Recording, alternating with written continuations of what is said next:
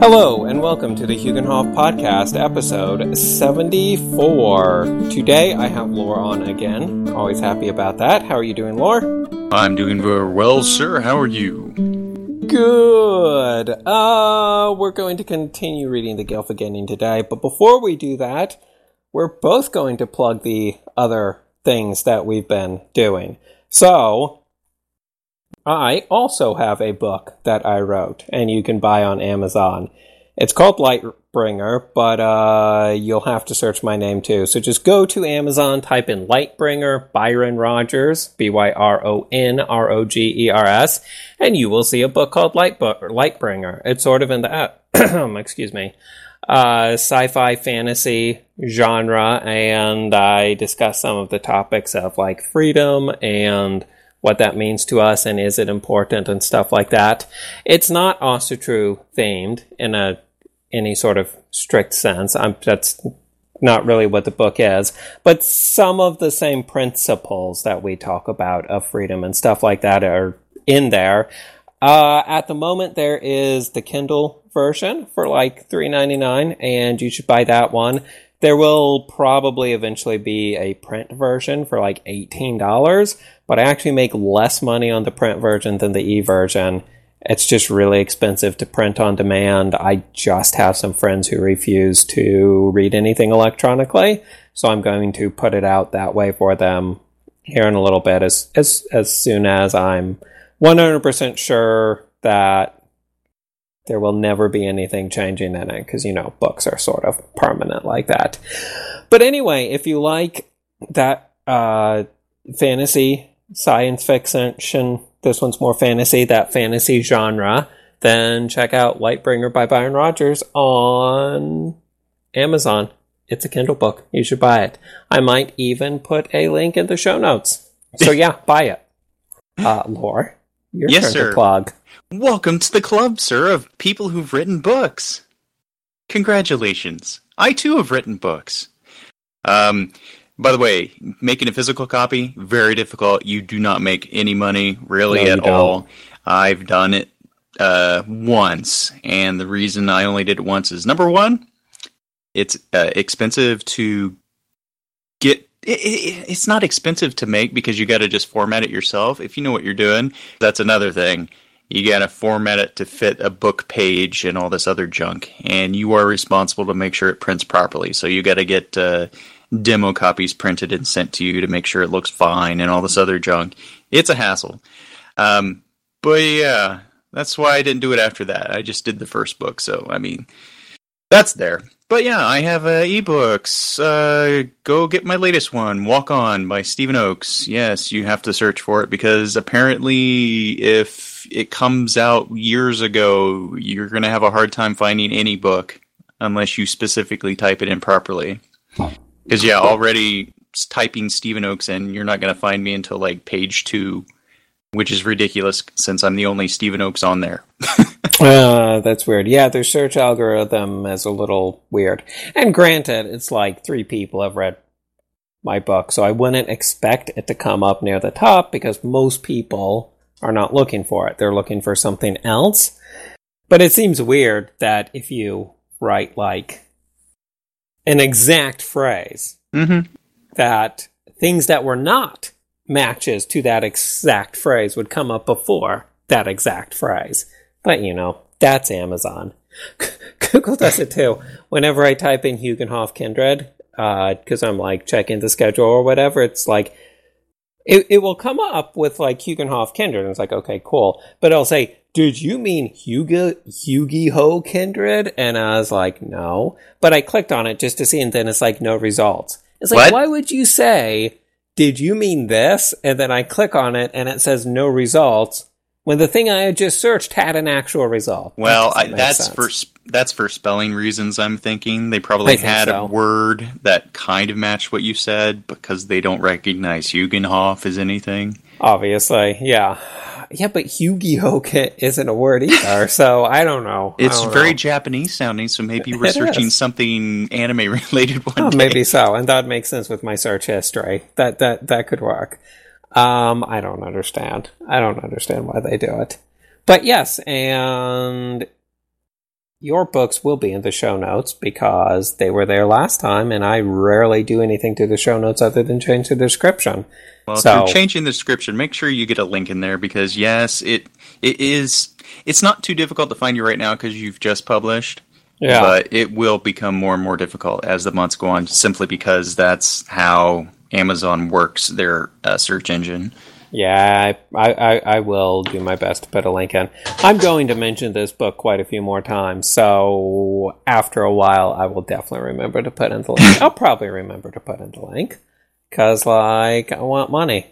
Oh yes, because that's what it's all about, right? Yeah, it's all about money. Same reason I got a philosophy degree for the big bucks. Jeez.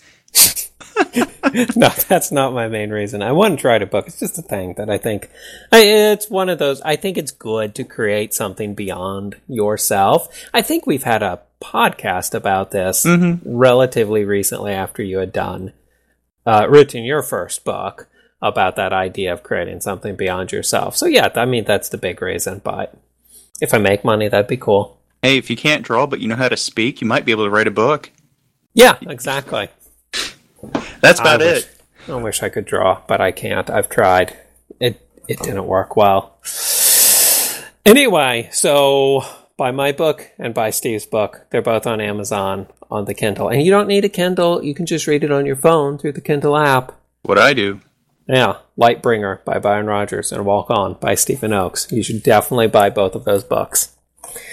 Okay, um, I also want to remind people back to strictly the podcast. My website is Hugenhoff Kindred, and that is hugenhoff.org.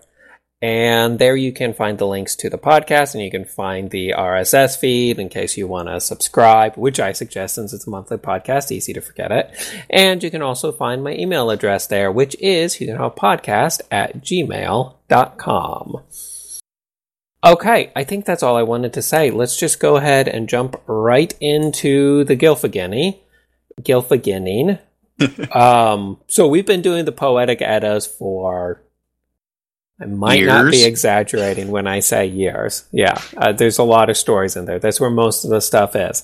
But the Gilfagini is another really good story from uh, the Eddas.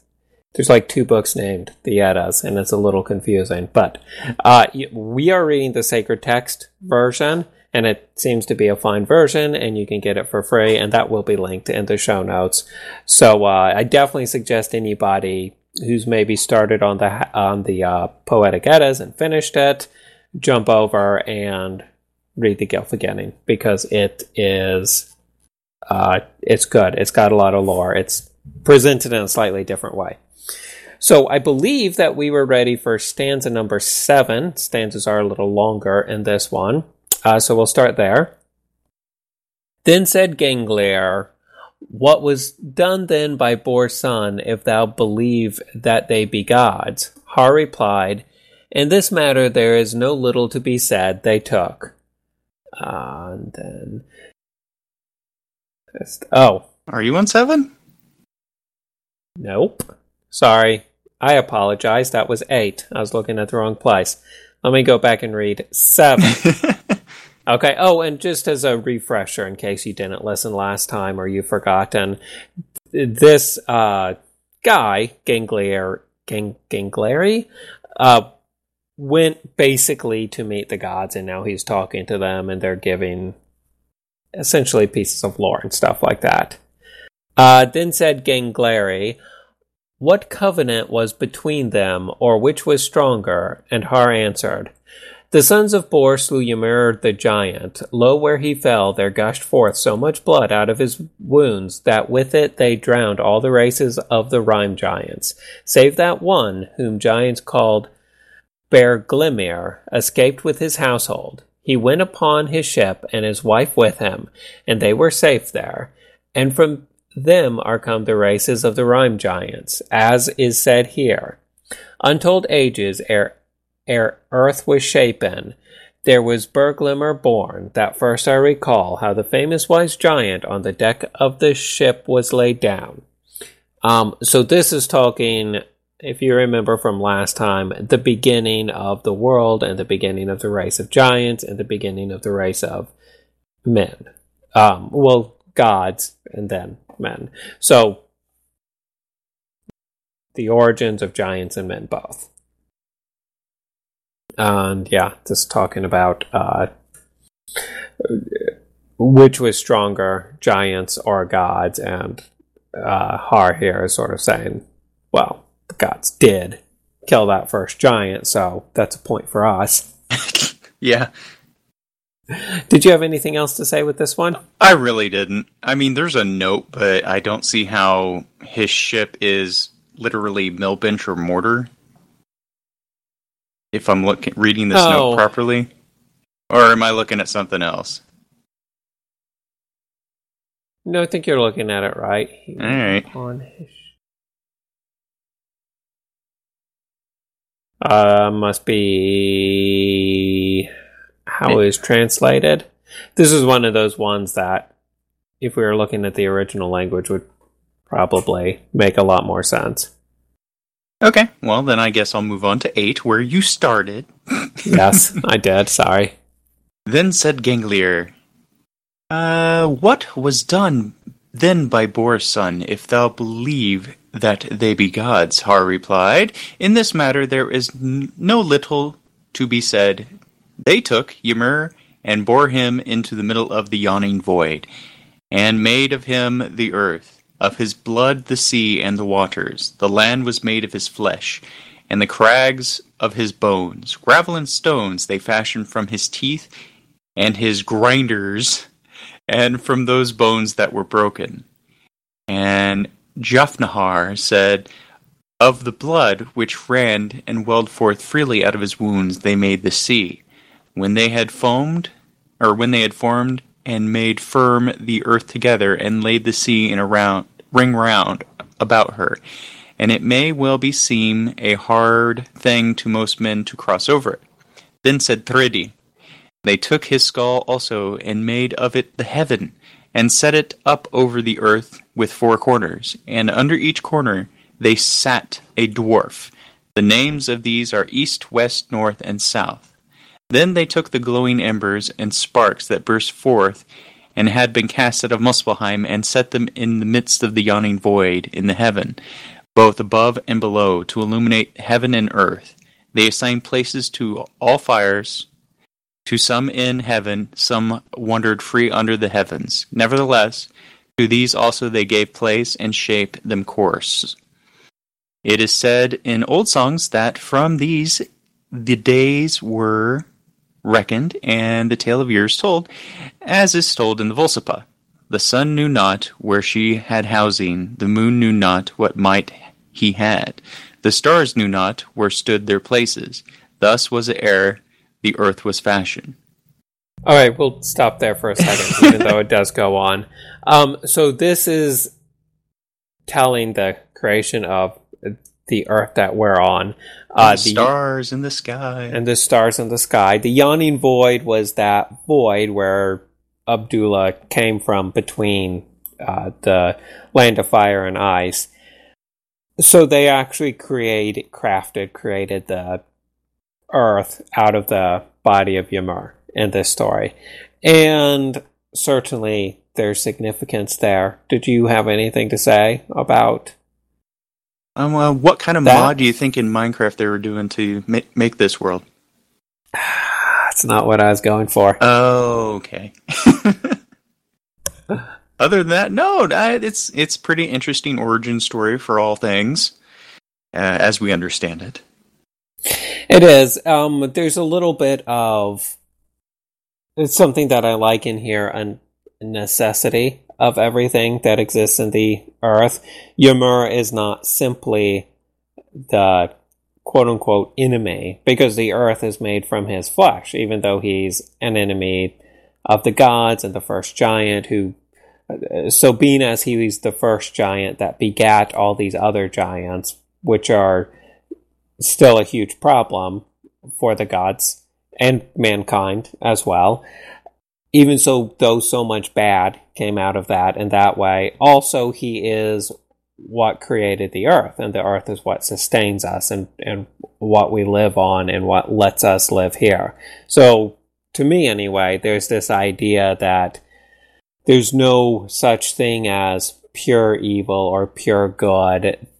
Everything is multi sided. And in this case, Ymir's body is being put to good use by having it make the earth, which I think is kind of cool. So you can't put him into that category of 100% evil. Anything he touches is bad. He should have never existed in the first place because him existing is what let the earth be created, which is ultimately what let humans have a place to live somewhere. And You're... I like the idea that he's born of fire and ice, and it's that middle ground that lets life thrive.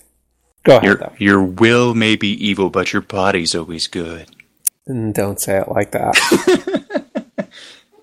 That's what uh, it sounds like to me. I'm sorry. It's just like, eh, yeah, your physical form could be fine, but uh, yeah, if you're nasty evil, that's the problem. Which I mean, yeah, granted, that's true. Well, I mean, there are aspects of nature that I mean, I'm a fan of nature. I like nature. I I think we should all be environmentalists, not the political kind. That's different. I think we should all like the environment, kind of that like Miyazaki way. Um, but there a very are, complicated statement for people who don't watch anime, sir. oh, um, Nausicaa and the Valley of the Wind. That's good anime. That sums it up. Uh, what am I? What was I going for? Blah blah blah. Um, I think that as much as I love nature and think that we should embrace it and spend time in it, like I'm a big proponent of hiking and backpacking, there are nasty, mean spirited parts of nature when you look at these weird, creepy animals, some of them that exist in nature. They're, they're sort of heartless and cruel and they lay eggs in things and then paralyze them and then they hatch out and eat their host from the inside out. Hey, that's not evil. It's, that's just nature. Well, it's not good. No, yeah, it's but... good for them because it's it's a, a, egocentric, almost if they had egos, I suppose, yeah. uh, kind of view of their world. They want to survive, so they survive. It's not like they're trying to take apart the world. They're just that's true. Doing what comes naturally to them, which I suppose we try to do too, but we pervert it by thinking about it too much. well, we do think about it a lot more than they do, and and we think about other people as well. We're not concerned with only ourselves. And is that a thing that we share in common with the gods? I mean, I think it is. The gods care about their family, but the gods also care about mankind. I think that there is something positive to be said when you can say, I don't just care about me, and I'm not completely egocentric. It's not all about me. It's about excuse me, it's about other people, it's about greater principles as well.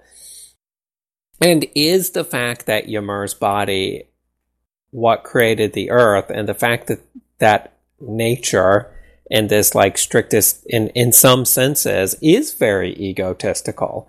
Most animals, insects especially, but most animals don't really care about others. They don't care about improving themselves. They just want to survive and live to the next day, which is in many ways what the giants are doing. They're forces of stagnation. They don't want the end of the world to come. They're not fighting for the end of the world. They want to be in charge so that they can just keep doing the things that they're already doing.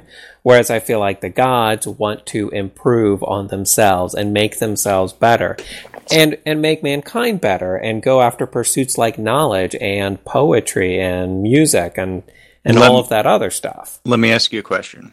Now, it hasn't yes. come up in the story yet, but I assume you know the story as mm-hmm. I do. Um, man sprang forth from a tree with yes. the spark of Odin, yes? Yes. Did the tree come from the earth, which was Ymir? Yeah. So are we have. part are we part giant, part god? I mean, I think I think so. Yeah, and I mean, when you look at all of the gods, uh, uh, Thor's an obvious example. All of them have, or not all of them, most of them have some amount of giant blood in them. Yeah. Um, Well, actually, and even giantesses in general have joined them by marriage. Yeah. Well, I was thinking that even um, Odin's father, Bor, he married a giantess. So actually, yep. even Odin would have some amount of giant in him, which is why I don't think that giants are quote unquote evil in the strictest sense, like the devil is evil or demons are evil or something like that. Western demons. Um, but there is also they're the enemy in the sense that there's something that they don't have. So yeah, if we are if we have two natures, one giant and one Aesir, those are two things that we can definitely become. We could easily become stagnant ourselves, which is why I think the giants are such a powerful force. And again, I've said this before, I don't think that our ancestors were literally scared that there were literal giants out there somewhere. But I think these stories, and uh, Lord, that's a really good point. The story says that we are half giant because this story was known by our ancestors that the earth is Ymir's body. I think it says, uh, did I? Maybe it's not here. Blah, blah, blah, it actually says like his hair became the trees or something in some story or the other. Um, uh, yeah, that's that's later in this particular verse. Okay, okay. So his hair became the trees. So specifically saying the trees are Ymir, and we are trees brought to life, but with something extra, the spark of, uh, or, or the, the spark or the spirit that Odin imparted with us to make us alive, quote unquote, make us humans. So you do ha- have this idea that we kind of have two natures, a very strictly um, physical one and a more spiritual one. Or if you don't want to get into the physical versus spiritual, we have our animal nature, which says survive. That's pretty much it. Survive, eat, keep keep going forward, keep living. And then we have this other nature that's almost antithetical to our survival in certain instances where we want to create beyond ourselves and we spend time okay since i literally just wrote a book and steve has written like seven this example is going to make sense for us. And I don't know exactly where you are, but when I wrote my book, I had no thought that, oh, well, I am definitely going to be making a high hourly rate when I calculate this later.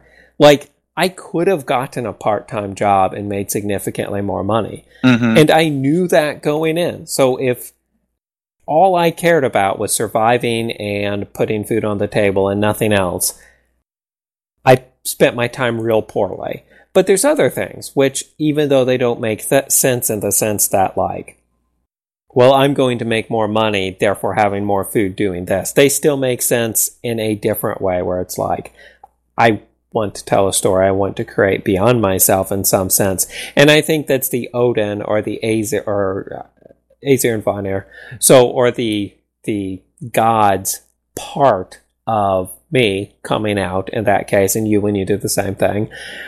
Whereas maybe something like going to work from nine to five or whatever your hours are is more of the like strictly quote unquote giant nature where it's like, well, I I have to survive. Um so yeah, and I think this story is laying the groundwork for that really important principle that we are creatures of the earth and we cannot separate ourselves from the earth. It's, it's not a case where we're piloting our bodies. It's a case where we are truly integrally at our core part of the earth and part of nature, which is one reason we need to accept and embrace and protect nature. But on the other hand, there is this other aspect of us that makes us very different than most other things in nature, where where we can do things that we think are important, even if they're bad for our survival. Um, the most negative way that comes out is in warfare, where you're like, well, I'm fighting for the right cause, so I'm going to go kill people. And sometimes you are fighting for the right cause and you're doing the right thing, but that's an example where it's very obvious that this this extra dimension or extra will of ours can really become destructive because other animals do fight with one another for territory. Mhm. So if you have a simple territory war, that is going into the more giant side, if you will, of things. But if you have this thing of like, well, this is the right thing to do, so I'm going to do this because this is the right thing to do, then that goes into to a very different side. Um, I mean, all morality you could probably put into this God side of us, or whatever you want to call it. And I, I do think that's something that's uh, important and in our creation myth here. Well, also, like this story specifically, but it also shows up almost everywhere in the Eddas or whatever. It's all about duality. I mean, we have a dual, dual world. It's a fire Yeah. ice world, and the people who inhabit we are dual natured as well. Even the gods, even the giants to some extent. Just it's all about multiple natures that we have and how you deal with it kind of shows you who you are and where you stand in giant or god kind of status. Yeah, yeah, I I think it does, and and I think why we call the giants the enemies is they go more towards the nature of just surviving and not having anything change. They go too far in that way, and our too far in the ice direction of keeping everything the same. It would be equally bad if you went too far in the chaotic direction and everything was chaos. I, I mean, that, that could also be a very negative thing. Uh, You can imagine someone whose life was completely chaotic and how that wouldn't work out and how that wouldn't let life survive either. I mean, Um, you look at Loki, that's that's a pretty say. standard thing. Loki is very chaotic, and there there is no predicting his behavior really. Um, and he has a lot of those like chaotic elements to him, which in in, in measure can be a good thing. And even with him, you saw where it benefited the gods many times when he did something that really just made no sense. But he's too far in the other way. So you have this idea that you do need to be balanced, like this doctrine of the mean. That's Aristotle's term, not my own. Um, but we need to be somewhere in the middle to really live a life that's productive. Uh, so yeah, I, I think that them mentioning trees in specific being of the flesh of Ymir, but also th- and and the fact that when that is combined with Odin, that's when humanity comes into existence.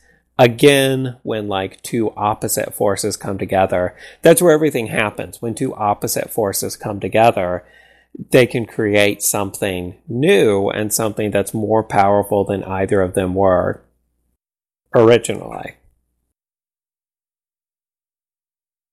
So yeah, did you have anything more to say on that? I don't believe so. Oh, I, I guess you can continue. All right.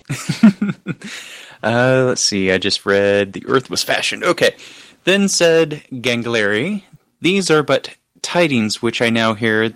That is wondrous great piece of craftsmanship and cunningly made. How was the earth contrived? And Har answered, She is ring shaped without and round about. Her without lieth the deep sea, and along the strand of the sea, that sea they gave lands to the races of giants for habitation.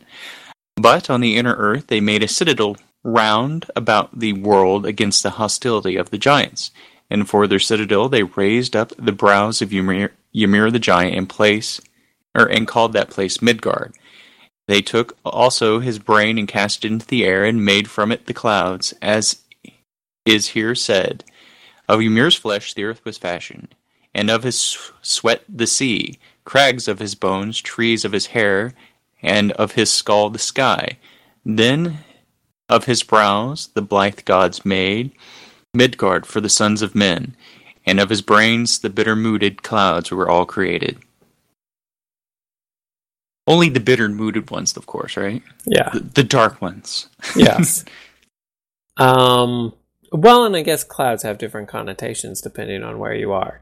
If bad weather was a bigger concern,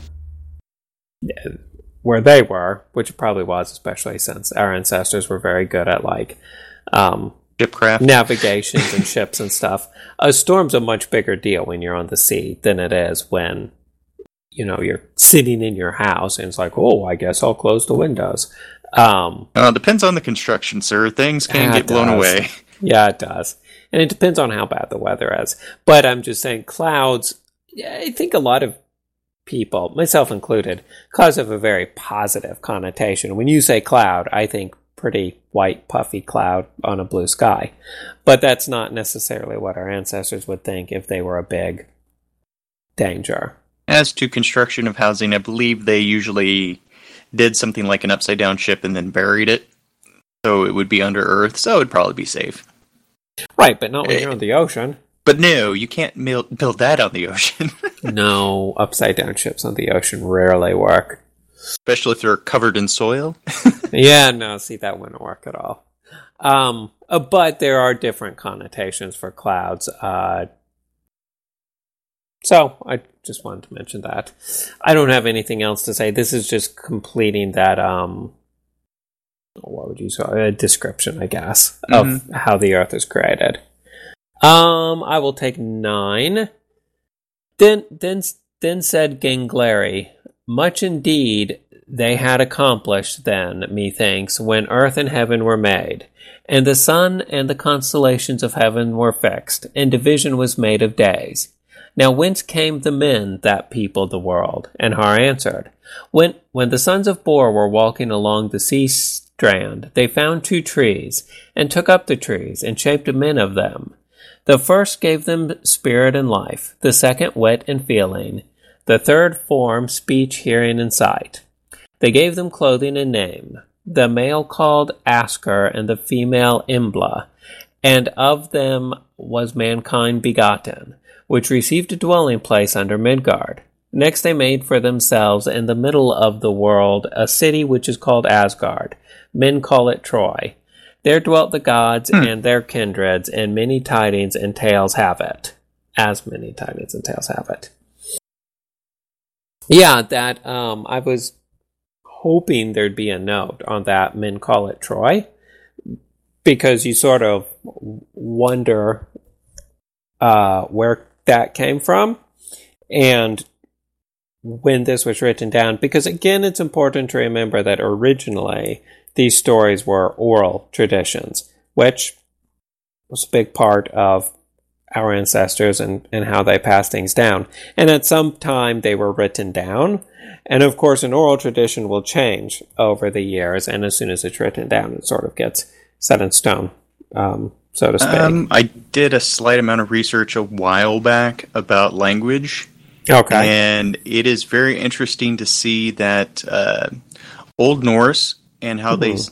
uh, the word for gods, uh, the Aesir, was also kind of in uh, this Middle Gaelic Greek, and it was very close to Aesir. It was like Asa, hmm and I could see that Greek tradition of a great capital city, Troy, being carried over and up and around or passed back down to them, and then a Troy was made in honor of such a name. I don't know if that's true or not, Right. but or you know, someone translated this and saw a word that looked like Troy, and so therefore made it Troy. It's very possible, likely even that our ancestors, I mean, our ancestors did have communication with a lot of other cultures, and uh, like the Greek culture was one of them. And it's it's hard to say how much, uh, like how old, like if you could go back to 1000 BC, would the Troy reference be in here still or not?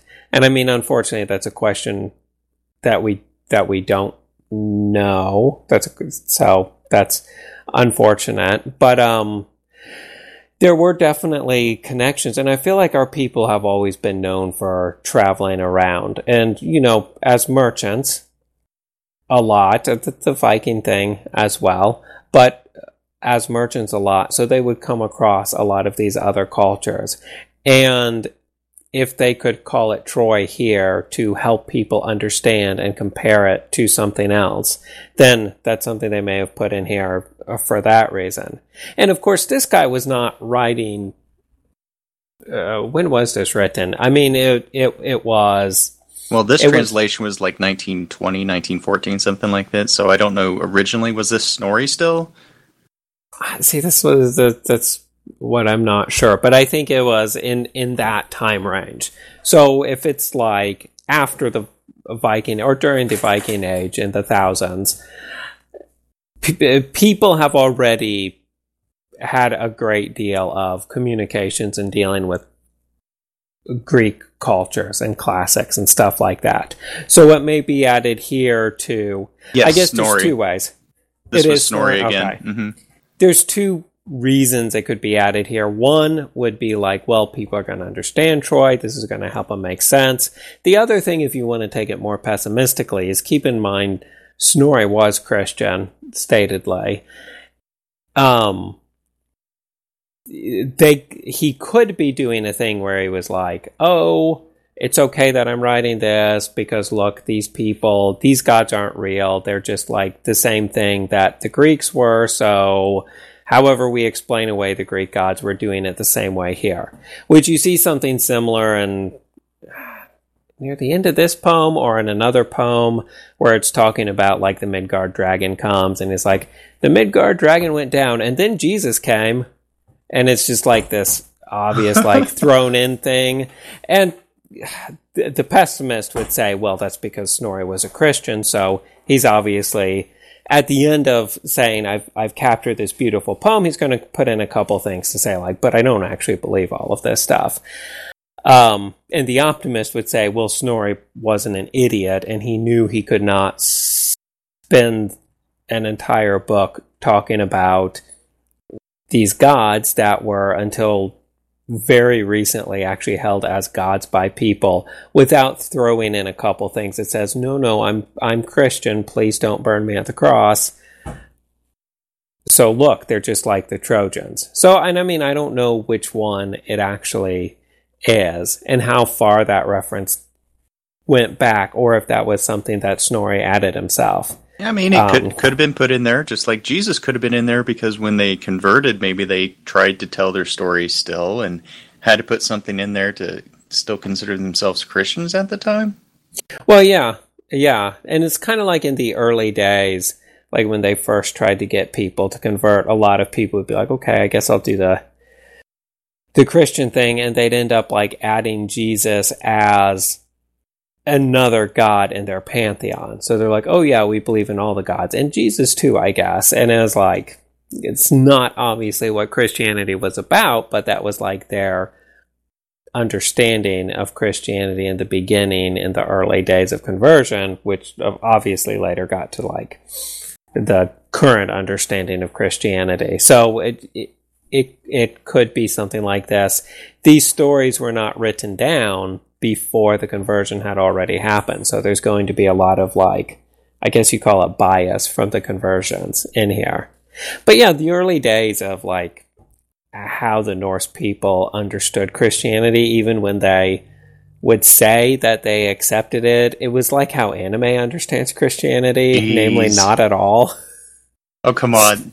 One of my favorite characters in uh, anime called Ghost Hunt was a Catholic priest, and he was trying to uh, exorcise ghosts and spirits all the time, and you have this elaborate holy water splashing scene next to a Buddhist monk, which was really funny. Yeah, see, that, that's what I mean. I mean, they talk about the shield and sword of Jesus a lot in anime and that whole thing in Neon Genesis. It's just like, it's cool and it's a cool way to think about it. It's kind of cooler than the real Christianity, but that's not really what they were going for. And our ancestors had a lot of those same things where they're like, oh, yeah, yeah, sure, we're Christian. Jesus can be in our pantheon as well as the other gods. So, um, there is a lot of different uh, thoughts and making sense of Christianity at this time. Religiously, the world was still sort of an upheaval. Um, and Snorri definitely would have been one of those because he was in this interesting place where he obviously liked the poetry. Um, of the Norse people. He thought it was really beautiful. He had a connection to his ancestors because he came from a g- good family. Um, he had a connection to his ancestors and respected them, but then also he was a Christian. So it's like, how do you put all of those things together and honor your ancestors, but also be true to your religion? He was just trying to make money Yeah. for the church, so he's doing it by selling this. Come on. Well, maybe.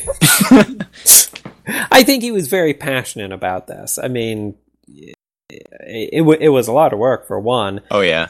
Uh, he's he's said some stuff in his other writings where it seemed like this was definitely one of his passions. He thought this was beautiful poetry that should be saved because it was beautiful poetry, not even because of the content. Again, his stated reason, not even because of the content, but just because it's such a good example of beau- of beautiful poetry. So it's it's hard to say Well, luckily we have him because Kennings would not be a thing without him, and we wouldn't have so many memes. Come on. Yeah, that's true. That's true. Um, yeah, I'm actually really glad they got saved because I think the Kennings are are really cool. That idea, I don't know if that would have survived if these stories didn't survive. Uh, I don't know because I do we see anything like that from any other mythology? Because I can't think of anything right off the top of my head. Oh, granted, I'm biased because I spend more time Well, that's reading well. Norse mythology, but I read a lot of other mythologies, and I just don't really. I can't think of anything like a Kenning. A Kenning is a very Norse mythology thing. So yeah, I mean, I think it's definitely better for the world at large that they got saved, even if you limit it strictly to its literary influence on things, Mhm. which I don't think it's fair to do that. But even if you did, I still think it'd be a good thing. I think you might see it in Shakespeare. Because that dude just wants to call everything something else. Oh, yeah. Yeah, but Shakespeare was way, way after this. Well, I know it is, and he was he may have been influenced by it as well, which more than likely he was. But that would certainly my guess, yeah. you can But- see that. Like, I read, I didn't finish it because it's real long, but I read the Rig Veda, or part of the Rig Vedas, and I don't, there's not really Kennings there. Huh. So, I don't know. They're, they're not in the Bible. I just can't think of a, like, religious text that really The Lamb has of God. anything. The Lamb of God. Uh, is that a Kenning? Yeah, for Jesus. Uh, I guess. it's not nearly as cool as these Kennings, though. The ram's That's more, horn. that's more of a metaphor. Heimdall's head. I know they just go crazy in this one. They they really they really do Kennings interesting. Where they're just like, how would you ever know what this actually means? But I like it. It's fun. There's all sorts of like lore tests too, like stories about lore tests and the lore. And then Kennings are basically lore tests. It's like, oh, you're not going to understand this until unless you know the rest of the lore. See, it sounds like we we both have a friend who has a certain uh, remark upon what humor is, and his jokes are the less people laugh about it or understand it, the funnier it is to him. Yeah, So if he's the yeah. only one that gets it, it's the best It's joke the for best him. joke ever. So Kennings are kind of like that to me, and that's why they're hilarious and awesome. Well, the I, I like inside jokes. I just feel like there needs to be a small group of people who understands it. Yeah. Like at least it's actually really funny when you can make a joke at like a meeting at work or something and only one other person laughs because only one other person gets it. I love doing that. But if there's not the one other person, Yeah, this is why I have a hard time talking to a Uh. lot of other people simply because I just make references all the time and no one gets it because no one watches or reads what I right, do. right.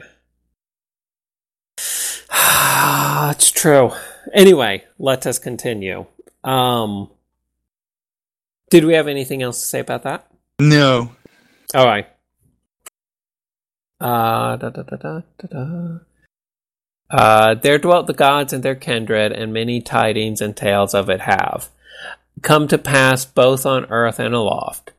There is one abode called Hlidskjálf, And when All Father sat in the high seat there, he looked out over the whole world and saw every man's acts, and knew all things which he saw.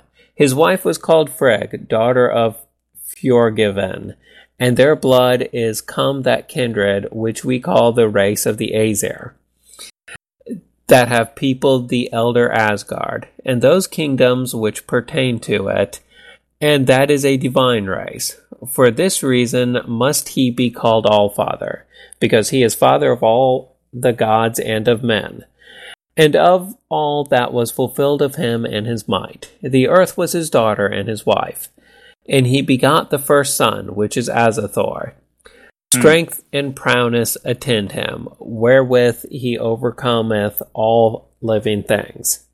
That's interesting because yes, we got was it Jordanheim? Jordan? No, uh, the goddess of Earth that begot Thor with Odin. Can't remember her name right now. Jor? Jord? Jord. J- Like yeah. J O R D, I think. yeah. Here it said his wife. and daughter because he did fashion it, I suppose. Earth was his daughter. I feel like daughter and Could be wife, a translation issue here. Maybe it's not using the term in the same way that normal people would. you know, it's probably, you know, he fashioned her kind of sort of and also mated and only someone you mate with should be your wife in a Christian viewpoint, so Yes.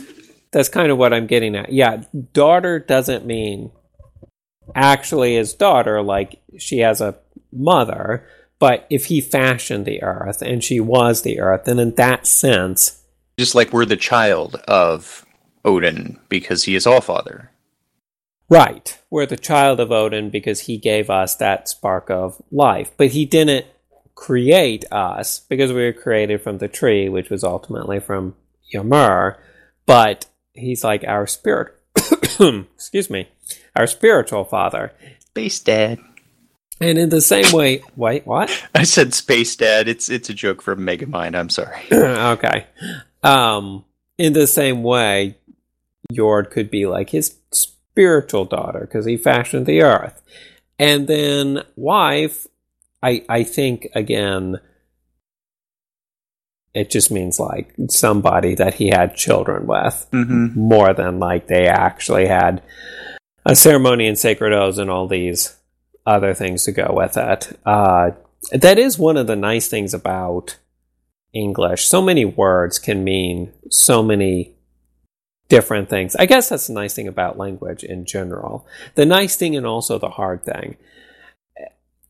There's so many double meanings and implications and everything else that it's very language is very unclear, but that also gives you a lot of freedom to be more poetic and still get your point across True. by using these different words. But uh, what I think is when it says daughter, like you said, he fashioned the earth, she is of the earth. So, in that sense, they're daughters, not like an incest thing. And the reason I say that, and the reason I really don't think it was an incest thing, is because one of the like conditions of the contract that they signed after the war with the Aesir and the Vanir is that you weren't allowed to be incestuous anymore because the Vanir practiced incest and the gods did not practice incest. So it wouldn't make sense that all of a sudden, except in this one case, there was incest. And um, it says the earth was his daughter, but we know the beginning of the earth was from Ymir. So I think it has to be talking about more of a spiritual daughter here. Anyway, uh, did you have more to say on that? I did not. Okay, I will let you go on with 10 then. All right.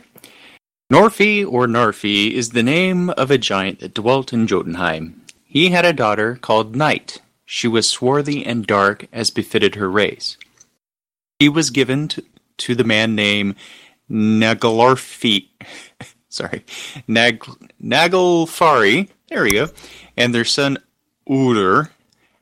Afterward, she was wedded to him that was called Enar. Jord was their daughter. Here we go. That's that's where she's come from. Last of the day springing day spring and her, and he was of the race of Aesir. Their son was Day. He was radiant and fair after his father. Then Allfather took Night and Day, her son, and gave them or gave to them two horses and two chariots, and sent them into the heavens to ride round about the earth every two half days. Hmm. Night rides before with a horse named Frosty Mane, and on each morning he bedews the earth with the foam from his bit. The horse that day has is called Sheen Mane, and he illuminates all the air and earth from his mane. Earth. Okay. Um. Jord is Earth. Yes. Okay. So, Sun, Alder, afterward, budded, blah blah blah. So we have night and day. And night Uh. rides that horse. What? Oh, I'm just looking here.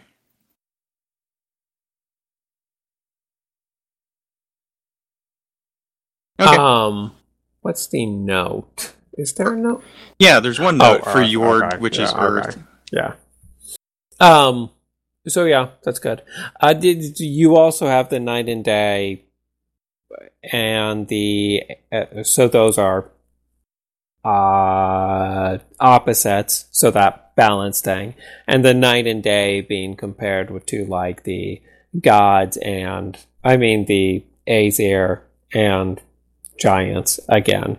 So you still got these like two opposite forces being necessary. That's like the biggest theme in this story and arguably in Norse mythology is the idea that there is a balance to things and that there must be two opposites at all time to like hold things in balance and for everything to work. It is not so much we want to destroy of all destroy all of this extreme and embrace all of that extreme but rather that we want to find a balance and a middle ground between these two extremes. Well, even And- then, um, Night is of the Jotunheim race, the giant race, and her Yeah. son is called so an Aesir in this as well, and they are both night and day,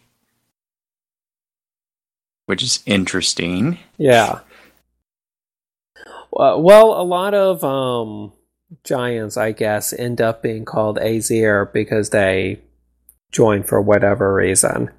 Uh, Skadi being the probably most well-known example, who's a Hmm. giantess, but she's counted among the Aesir because she's joined, uh, because she's joined the Aesir. Is It's- Gerd still called a giantess? Mm, That's who married um, mm, shoot Frey. I think she'd be counted among the Aesir too. Okay. I mean, I know Skadi is because it's mentioned somewhere or the other. But no, I think she'd be considered among the Aesir now, even though her bloodline is giant. And again, you can't have any sort of hang up with like, oh, they're not pure god enough. Because even realistically, even Odin is half giant. And then, of course, Thor, if his mother was a giant, that makes him a quarter Aesir. And like most of the gods have to be like a quarter Aesir, like not really much Aesir in their bloodline. Mm-hmm. Um, so a huge part of it has to be not just birthright, and not to say birthright isn't important, um, Well, it can give you a leg up, certainly. but it can, but not just birthright, but also a certain attitude and mindset that they embrace. Which is why I think somebody like Skadi is considered among the Aesir because she sort of like embraced that uh, way of thinking, I guess you'd say. Mm-hmm. Even So, though yeah. she spends all their time apart. Well, that's true. That's true. Um, that's a tragic story. Mhm. Sad. He picked yeah. the wrong feet. Well, was trying to get Balder, it just didn't work out. Okay, should we go on? Uh, we might start wrapping up. Really? Oh, I always forgot to keep track of my time. Okay, let's see. Which one did we just read? 10, We're ready right? for eleven. Oh, I I think 10 is a good stopping point because 10 is an easy number to remember. Uh, ah, plus, I think I need a drink and I forgot to bring my water here. So, yes, we will go ahead and start wrapping up. Ah, da, da, da. Let's see. Okay, so let's just go ahead and do our final thoughts. Steve, did you have any final thoughts on what we read today? Ah, it's a lot of duality again, um, which is inherent in a lot of things. And boy, we just had a lot of jumping off points for different thoughts as we went along. Which, hey, I think that's great. Yeah. Hopefully, you do too, listener. That one listener out there. No, no, it's at least two. No, actually, Okay. I, I haven't. I haven't checked my statistics for a while. I don't know, but honestly, if there's one listener, that's fine. Uh, even if I were only reaching one person, it's not like I'd quit tomorrow. Uh, because you know it might be important to that one person. You know, And- and if there's that one personer, they can reach out to us and buy our books. that's right. That's right. Don't talk to us about us true. Just buy our books. and write a Just- review, please. Just give us money. Look, we're not concerned with your spiritual development. Just send cash. Okay, we're not that bad. That's not true. Um, you know, maybe somebody likes this and finds it entertaining, and maybe it can be a jumping off point for them. I, I think I've said this before, but I don't. I don't think either one of us considers ourselves some sort of authority on Asatru and like, oh, what we say is is the gospel, and you must believe it, and everything else. We're just having a conversation, and the hope of that conversation is for other people to be like, oh, I think that's wrong. What, you don't want to come this, together and write a book? maybe- A Bible, if you will? Oh God, no. or maybe I think that's right, but I think these other th- reasons too. It's a way to start other people having their own internal conversations. Uh, but yeah, even if that only happens with a couple people, I give them a jumping off point and they think about something and understand this better, then yeah, it's worth it. And I do have more than two people last time I checked, so I mean, Yeah. I don't know if that's I don't know if that's still true. I also don't know if they're all Russian bots.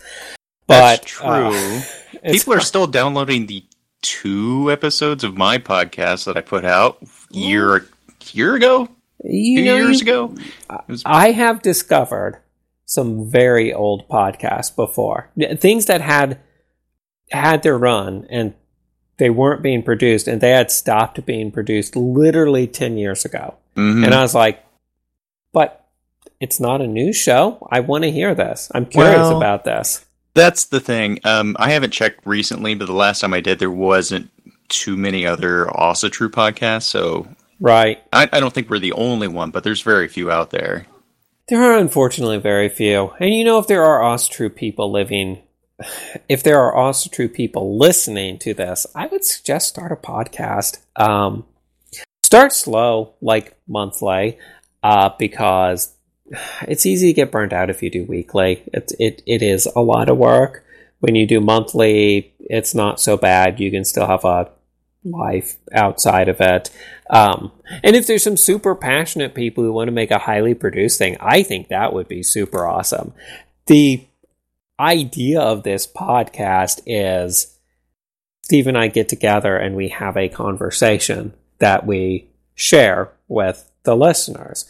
We want an off the cuff conversation. We don't want to go in with the idea that we're teaching a class. You know, I don't want to take notes and be like, and here are the things I'm going to cover, and this is what I'm going to say. I just want to go in with the lore and be like, oh, look, you can watch as we talk about it and think about it and come up with these ideas as we talk.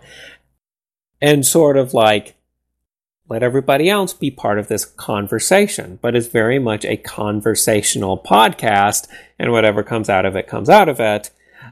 I also think it would be cool to have a very highly produced podcast. I don't do as well with highly produced stuff, and quite honestly, I don't have time to make highly produced content because I have kids, and that's um, a lot of work. I have kids, a job, you know, stuff to do, and writing Steve's, books, writing books. Steve's got plenty of stuff to do too. We're both, uh, he's got jobs and books to write and everything else. We're both very busy. But yeah, if somebody wanted to make a highly produced thing, I mean, I think that'd be cool. I'd listen to it. Um, but generally speaking, I like conversational podcasts better than highly produced podcasts. So my own personal bias there. And don't forget, you can always send in your questions to us at you can podcast at gmail.com. I didn't do my final thoughts. I, I think my final thoughts are similar to yours. And okay. I did want to mention um, if there are jumping off points to talk about other stuff, so the listeners know we will be taking those jumping off points and talking about other stuff. Because if something comes up, one of the beauties of not having a highly structured podcast and not being part of some network is you can do whatever you want. And if the conversation takes us there, then I definitely want to go there. I think those are the most interesting parts. Be like, like that whole duality thing. I think it would have been unfortunate if I was like, oh, but that's not, that's only sort of the lore. We're, we're not going to talk about that except strictly in lore senses. Um, I want to follow those paths. That's kind of the point of this. And that's kind of the point of reading the lore is to have you think about new things and go down those rabbit holes. Anyway, I ruined your really nicely set up segue. I'm sorry. I completely forgot that you had to say something about yeah. the show instead yeah. of just closing out. anyway, I do want to say, first of all, thank you everybody for listening. And uh, second of all, Lord, tell people where they can find your book. Well, just like they can find your book on Amazon, they can find mine there as well. My latest one is Walk On, so type in Walk On, Stephen Oakes, and I'll be there. It's a pretty good cover. I don't know. I think the cover of Lightbringer may be a little bit better, but I do like Walk On's cover. Oh, wait, made by the same artist. Jeez, go figure. It's true and that cover is amazing. She did such a good job. Um, my book you can also find on Amazon. It's newer. I'm going to use that like it makes it better. It doesn't. Actually, buy both of them. Uh, if you've been listening for a while, hopefully you've already bought Steve's book. But if not, pick it up and pick up mine too. I'm really excited about it. I hope it's good. Uh, never wrote a book before, so I'm super excited. Lightbringer by Byron Rogers. Check it out there. Check out Steve's book as well. Um, download the RSS feed. You can find that at Huginhof Podcast. No, you can't. You can find that at huginhof.org under the podcast section. Subscribe to the RSS. Send us emails, huginhofpodcast at gmail.com. Um, questions, concerns, anything like that. And something I'd love is show ideas. We are going to be taking a break from the Gylfaginning at some point in time just to break things up. If you've got a fun show idea, send it our way. Maybe we'll do it. With all of that said, thank you everybody very much for listening. Thank you, Steve, for being on, and enjoy the rest of your month. Fra Hail. Fra Hail.